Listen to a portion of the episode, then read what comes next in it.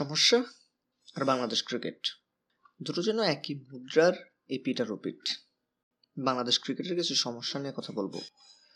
কীভাবে শুরু করা যায়? অনেকক্ষণ চিন্তা করার পর মাথায় আসলো, কিছু গুণীজনের উক্তি দিয়ে শুরু করা যাক। গুগল করলাম মুক্তির জন্য। গুগল আমাকে যা দিল তা দেখে আমি হতবাক। বাংলাদেশ ক্রিকেট তো বহু আগে থেকেই এসব মেনে চলছে। দুটো উদাহরণ দেওয়া যাক। ওয়াটলি নাকি বলেছেন, সব সমস্যার প্রতিকারই হচ্ছে ধৈর্য। বিসিবি তো কাজকর্ম বাদ দিয়ে শুধু ধৈর্য ধরে সেই কবে থেকেই বসে আছে। কই, উন্নতি তো হয় না। মোটিভেশনাল বই পুস্তক লিখে বইয়ের পর্বত বানিয়ে ফেলা মার্কিন লেখক ডেল কার্নেগি নাকি বলেছেন, ভালোবাস, ভালোভাবে বাঁচতে চাইলে সমস্যাকে তুচ্ছ জ্ঞান করতে হবে। বিসিবিও তো বহুকাল আগে থেকেই সেই একই কাজ করছে। হ্যাঁ কথা ফলেছে। বাংলাদেশ ক্রিকেট ভালোভাবেই বেঁচে আছে। খাওয়া দাওয়া কাজকর্ম, ঘুম, লেখাপড়া সব বাদ দিয়ে মানুষ এখনও ক্রিকেট নিয়ে দিব্যি মেতে আছে। এ সকল বাণীগুলো আসলেই তাদের করা কিনা তা নিয়ে আমার কোনো ধারণা নেই। ফ্যাক্ট চেক করে দেখার সময় হয়নি। তবে যেই করুক না কেন, বাংলাদেশ ক্রিকেট এসব মেনে নিয়েই যে এগোচ্ছে, সেই বহুকাল আগে থেকে এটা মানতেই হবে। তাই সমস্যার কোনো সমাধান তো হচ্ছেই না, উল্টো নতুন নতুন সমস্যা তৈরি হচ্ছে। বাংলাদেশ ক্রিকেটের ঠিক কোন জায়গাটাই সমস্যা? উত্তরে বলতে হয় উত্তর, দক্ষিণ, পূর্ব, পশ্চিম, সব দিকেই। তাহলে ঠিক কী নিয়ে কথা বলব?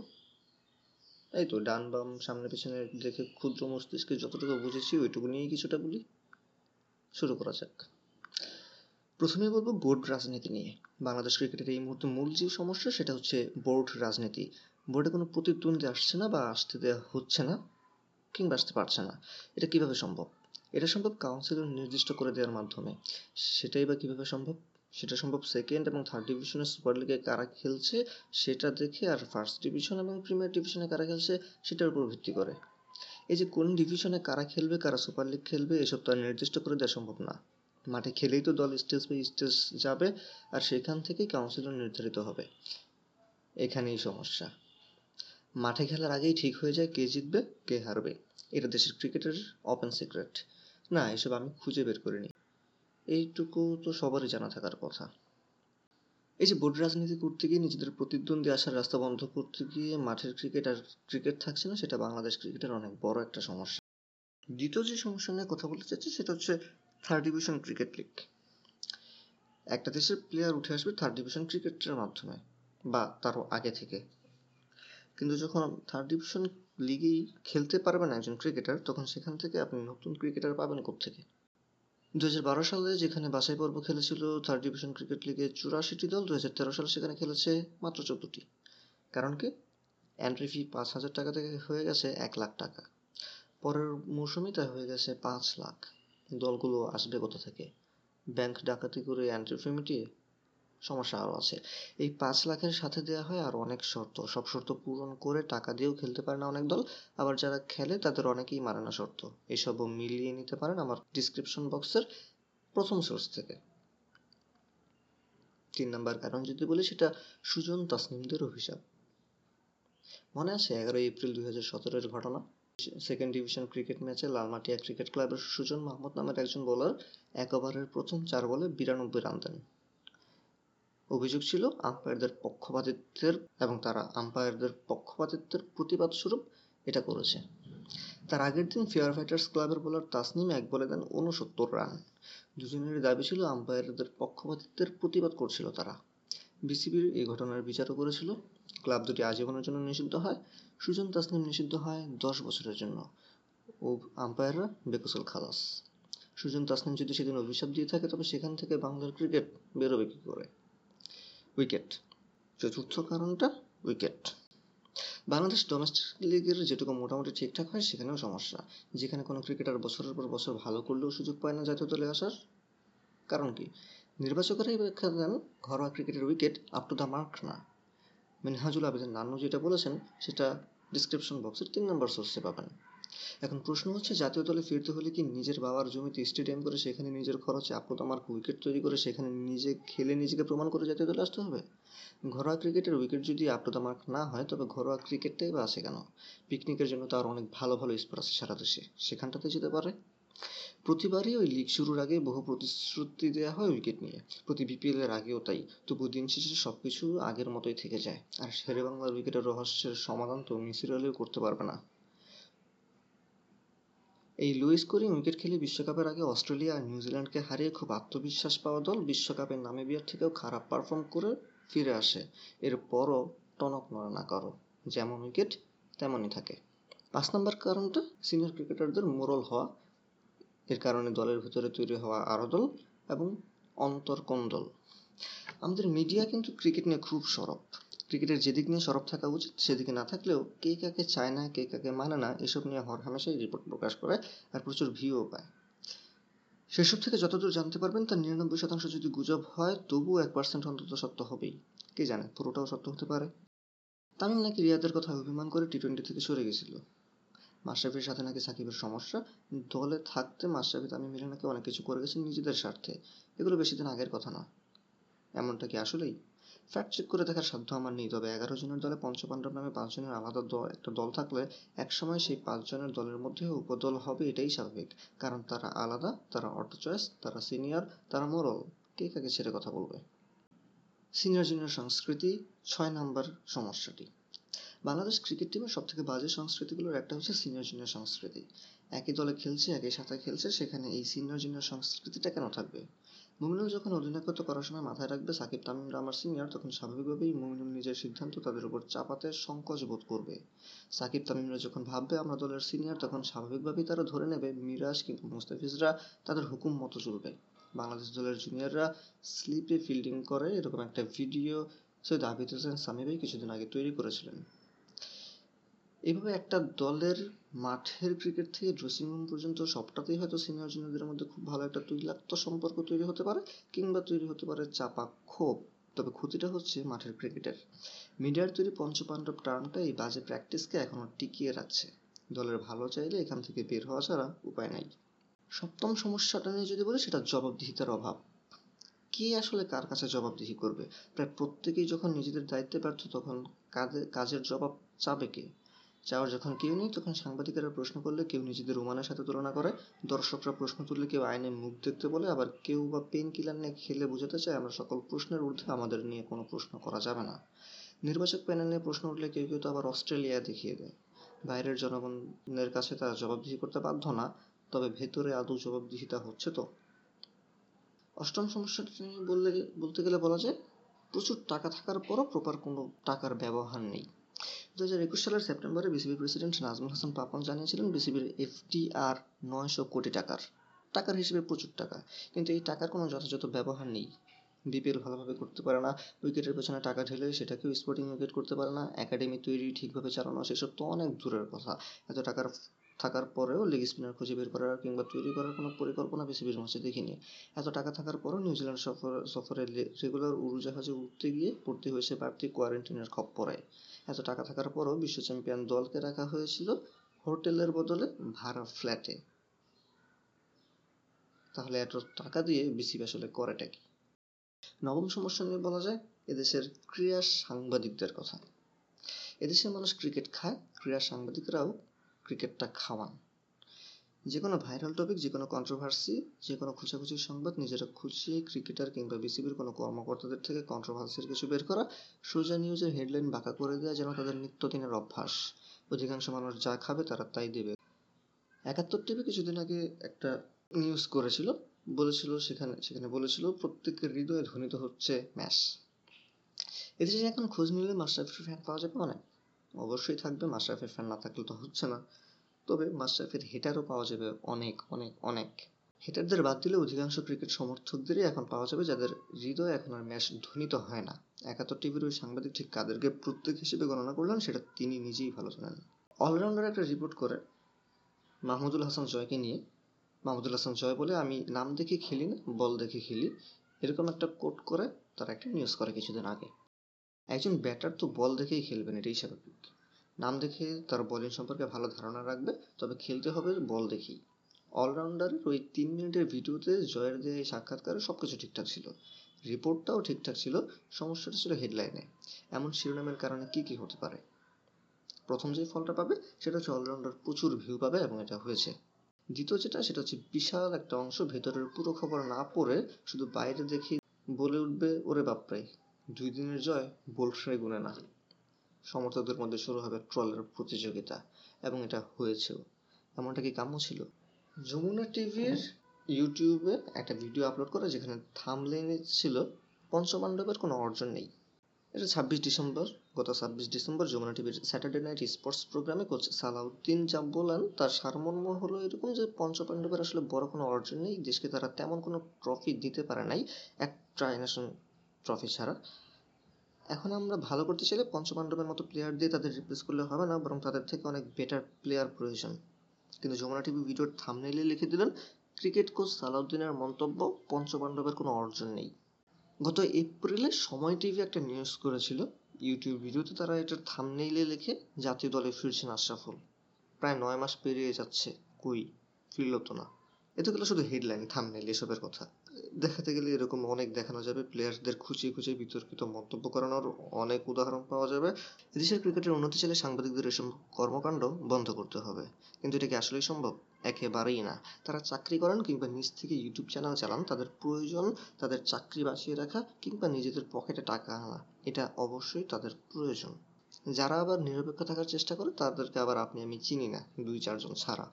তাদের কি করার আছে বলুন? এই অবস্থা থেকে উত্তরণ চাইলে এমন সব নিউজকে বয়কট করতে হবে দর্শকদেরই। চ্যানেলকে বয়কট করতে হবে দর্শকদেরই। এসব বিষয় নিয়ে মিমও করা যাবে না যাতে এসব বিষয় সামনেই না আসতে পারে। দশম সমস্যা নিয়ে বলতে গেলে বলা যায় বোর্ডের পেশাদারিত্বের অভাব।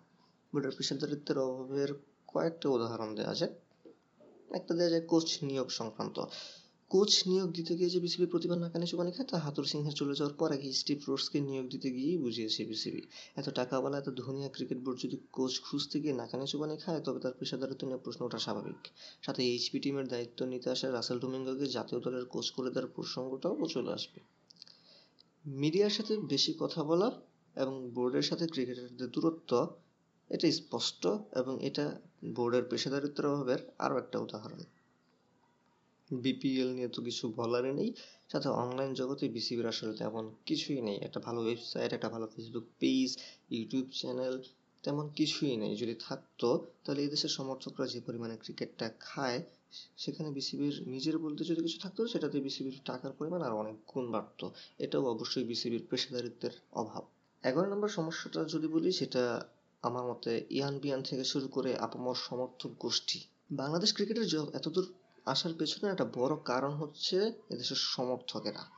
এদেশের সমর্থকরা না থাকলে বাংলাদেশ ক্রিকেট এত দূর আসতে পারতো না। কিন্তু একই সাথে খারাপ সময় দলের আরও খারাপ হওয়ার একটা রাস্তা করে দেওয়ার দায়ও এই দর্শকদেরই নিতে হবে।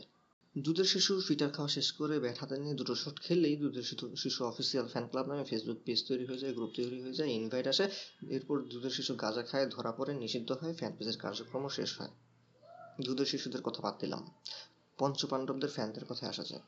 সাকিবের ইচ্ছে হয়েছে সাকিব টেস্ট খেলবে না, সাকিবের ইচ্ছা হয়েছে নিজেকে প্রথম পাণ্ডব বলার সাকিব বলেছে। এসবের কাউন্টার করতে যাবেন, এসব নিয়ে কিছু বলতে যাবেন, আপনার সামনে হাজির হয়ে যাবে বিশাল বিশাল সব তথ্য। কাউন্টার দিতে গিয়ে আপনি হয়ে যাবেন ফাঁসির আসামি। তামিমকে নিয়ে কিছু বললেই চলে আসবে লর্ডসের সেঞ্চুরি থেকে এসে একেবারে ভাঙা হাত নিয়ে খেলার গল্প। আপনি বলবেন কীভাবে? মুশিকে নিয়ে কিছু বলবেন? আপনার সামনে আকাশ থেকে এসে পড়বে বিশ্বকাপে নিউজিল্যান্ডের বিপক্ষের সেই ম্যাচটি হারিয়ে দেওয়ার পর মুশফিকের পানি না খেয়ে কান্না করার ছবি আপনি তো ইমোশনাল হয়ে পড়বেন। আপনি তাকে নিয়ে বলবেন কীভাবে? আপনি তাদের বিপক্ষে বলতে পারবেন না। বললেই হয়ে যাবেন দেশদ্রোহী। তাদের গুরুদের মতো তারাই বলে উঠবে, আপনি দেশের জন্য করেছেনটা কি?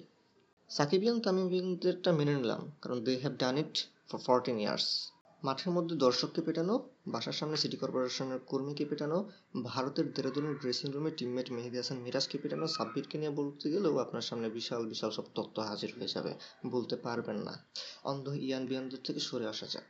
আপামর সমর্থক গোষ্ঠী, নিরীহ সমর্থক গোষ্ঠী দেশের ক্রিকেটের ক্ষতির জন্য দায়ী, এটাও মানতে হবে। ক্রিকেট থেকে তাদের মুখ ফিরিয়ে নিতে না পারাটা যেমন তাদের নিজেদের ক্যারিয়ারের জন্য ক্ষতিকর, তেমনি ক্ষতিকর দেশের ক্রিকেটের জন্য। আপনি, আমি যদি ক্রিকেট থেকে মুখ ফিরিয়ে নিয়ে বিসিবিকে বুঝাতে পারতাম, বুঝাতে পারি, খেলার উন্নতি না হলে আমরা থাকব না, আমরা না থাকলে ব্র্যান্ড ফেলও থাকবে না। তাহলে কিছুটা আশা করা যেত যে বিসিবি সিরিয়াসলি ভাবতে বসবে বিষয়টা নিয়ে। আপনার আমার ক্রিকেট খোদায় এতটাই বেশি যে আইপিএলে সাকিব কিংবা মুস্তাফিজের ছবিতে যে পরিমাণ শেয়ার হয়, ভারতের নিজের এমন অনেক ক্রিকেটার আছে যাদের ছবিতে সেই পরিমাণে রিয়্যাক্টও করে না অনেক ক্ষেত্রে। সাকিব বা মুস্তাফিজের ছবি যে পরিমাণে রিয়্যাক্ট পায়, তাদের আগের পরের দশ পোস্ট মিলিয়েও সেটা হয় না। এমন সমর্থকদের মাথায় কাঁঠাল ভেঙে খাওয়াটা তো বড্ড বেশি স্বাভাবিক। তরুণদের মাঝে নিজেদের ছাড়িয়ে যাওয়ার মনোভাব না থাকা আরও একটা কারণ, বারো নম্বর কারণ। বিসিবির অনেক দোষ আছে তবে এত দোষের মধ্যেও নাসির হোসেন কেন নষ্ট হলো? সৌম্য সরকারের কেন উন্নতি নেই? মোসাদ্দেক সৈকতরা কেন নিজেদের ছাড়িয়ে যেতে পারে না? এসবের উত্তরে বিসিবির দোষ যতই দিতে চান না কেন প্লেয়ারদের নিজেদের দোষও আপনাকে দিতে হবে। বর্তমান দলে খেলতে থাকা এক তাসকিন ছাড়া কার মধ্যে আপনি নিজেকে ছাড়িয়ে যাওয়ার মনোভাব খুঁজে পাবেন? সাকিব, তামিম, মুশফিকরা এখনও যে পরিশ্রম করে, লিটন মুস্তাফিজরা কি সেই পরিমাণে করে? করে না। অনিশ্চিত ভবিষ্যৎ। ক্রিকেটারদের অনিশ্চিত ভবিষ্যৎ বাংলাদেশ ক্রিকেটের অন্যতম আর একটা সমস্যা আমার এই সিরিয়াল অনুযায়ী তেরো নম্বর। বিন মুর্তজা দলে নেই দল থেকে বাদ পড়ার পরের বিপিএলেই তাকে দল পেতে অনেকক্ষণ অপেক্ষা করতে হয়েছে। বিজ্ঞাপনী বা শেষ কয়েক বছরগুলোতে কতগুলো করেছে? তবুও করেছে কিছু, কারণ দেশের ক্রিকেটের ইতিহাসের অন্যতম সেরা অধিনায়ক তিনি। তবে সেটা দিয়ে কি জীবন পার করতে পারবেন?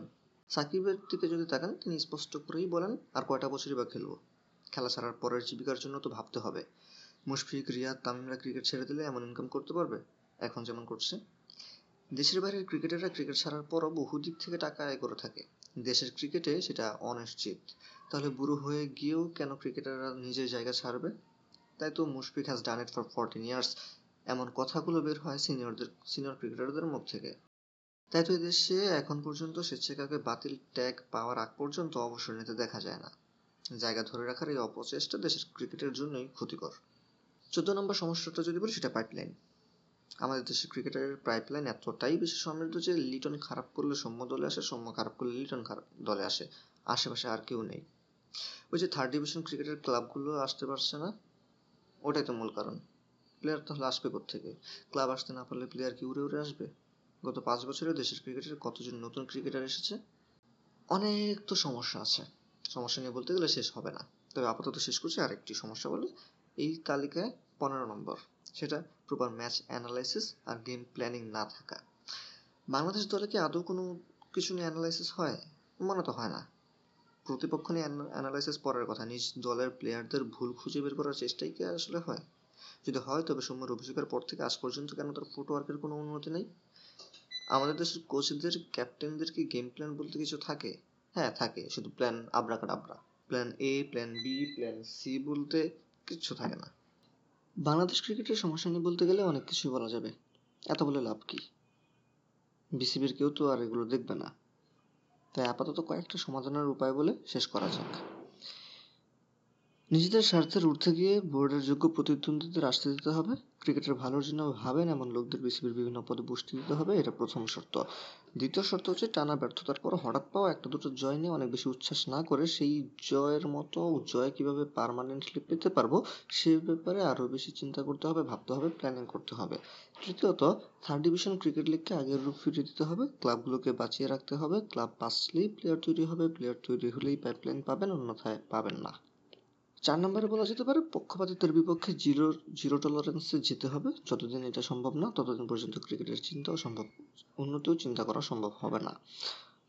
পঞ্চম কারণ হিসেবে, পঞ্চম উপায় হিসেবে বলা যেতে পারে, ঢাকা বিকেন্দ্রীকরণ করতে হবে। ঢাকার বাইরের মাঠের সুযোগ সুবিধা বাড়াতে হবে, সেখানেও নিয়মিত খেলা রাখতে হবে। আর সব স্টেডিয়ামের পিচ উন্নত করতে হবে। মরা পিচে খেলে তাজা ক্রিকেটার আশা করা বৃথা। ছয় দলের ভেতরে দল করতে দেওয়া যাবে না। পঞ্চপাণ্ডব নামক দলটা ধীরে ধীরে শেষ হয়ে যাচ্ছে। নতুন করে অন্য কোনো দল যেন উঠতে না পারে, সেদিকে সমর্থকদের নজর দিতে হবে। সাত সিনিয়র জুনিয়র সংস্কৃতি থেকে বের হতে হবে। আট প্রত্যেক কাজের জবাবদিহি করতে হবে। নির্বাচক প্যানেলের প্রত্যেককে কোনো প্লেয়ার নেয়ার এবং বাদ দেওয়ার পেছনের মূল কারণ ব্যাখ্যা করে দিতে হবে দল ঘোষণার সময়। নয় প্রতিপক্ষকে নিয়ে প্রপার অ্যানালাইসিস করতে হবে, কার কোথায় দুর্বলতা তা খুঁজে বের করতে হবে, কার শক্তিমত্তার জায়গা কোনটা সেটাও খুঁজে বের করে কাজ করতে হবে। দশ গেম প্ল্যান থাকতে হবে। বাংলাদেশের গেম প্ল্যান হিসেবে স্বীকৃত অমুক হাতের ব্যাটার ব্যাটিংয়ে থাকলে তমুক ক্যাটাগরির বলারকে বোলিং আনা যাবে না। লেফট রাইট কম্বিনেশন রাখতেই হবে এই জন্য চাই তো পুরো দলের ব্যাটিং অর্ডার চেঞ্জ হয়ে যাক, তাতে কিছু যায় আসে না। এইরকম চিন্তা ভাবনা থেকে বেরিয়ে আসতে হবে। অন্যান্য দলের গেম প্ল্যান কীরকম হয় তা নিয়ে ভাবতে হবে। সাকিব মুস্তাফিজরা যখন আইপিএল খেলে, তখন তাদের গেম প্ল্যান কেমন থাকে? সাকিব মুস্তাফিজরা যখন আইপিএল খেলে, তখন তাদের গেম প্ল্যান কেমন থাকে সেটা নিয়েও ভাবতে হবে। ক্রীড়া সাংবাদিকদের একটা বিশাল অংশকে বয়কট করতে হবে। এই দায়িত্বটা সমর্থকদের। মাঝে মধ্যে পুরো ক্রিকেট থেকে মুখ ফিরিয়ে নিতে হবে। উপায় নেই। বারো, মিডিয়ার সামনে বিসিবির কোনো কর্মকর্তা কিংবা কোনো ক্রিকেটারের বেফাঁস মন্তব্য করা যাবে না। মিডিয়া থেকে যথেষ্ট পরিমাণে দূরে থাকতে হবে। কথাবার্তা যা বলার বুঝে শুনে বলতে হবে। বোর্ডের সাথে ক্রিকেটারদের দূরত্ব কমানোর সর্বাত্মক চেষ্টা করতে হবে। তেরো, বিপিএল নিয়ে সিরিয়াসলি সিরিয়াস হতে হবে। এবং সবশেষ যেটা বলব সেটা তরুণদের মাঝে নিজেদের উন্নতির ক্ষুধা জাগ্রত করতে হবে। এমন আরও অনেক সমাধানের উপায় নিয়ে বলা যাবে, তবে বিসিবির কেউ তো আর এইগুলো শুনবে না। এতবার এ লাভ কি? দেশের ক্রিকেটের সমস্যা আছে, আপাতত থাকছে। নিকট ভবিষ্যতে এসব এড়ানোর কোনো সম্ভাবনা নাই। এখানে থাকা কোনো কথা আমার নিজ থেকে বলা না। সোর্সগুলো ডিসক্রিপশন বক্সে দেওয়া হলো। পাঠগুলির সাথে থাকার জন্য ধন্যবাদ।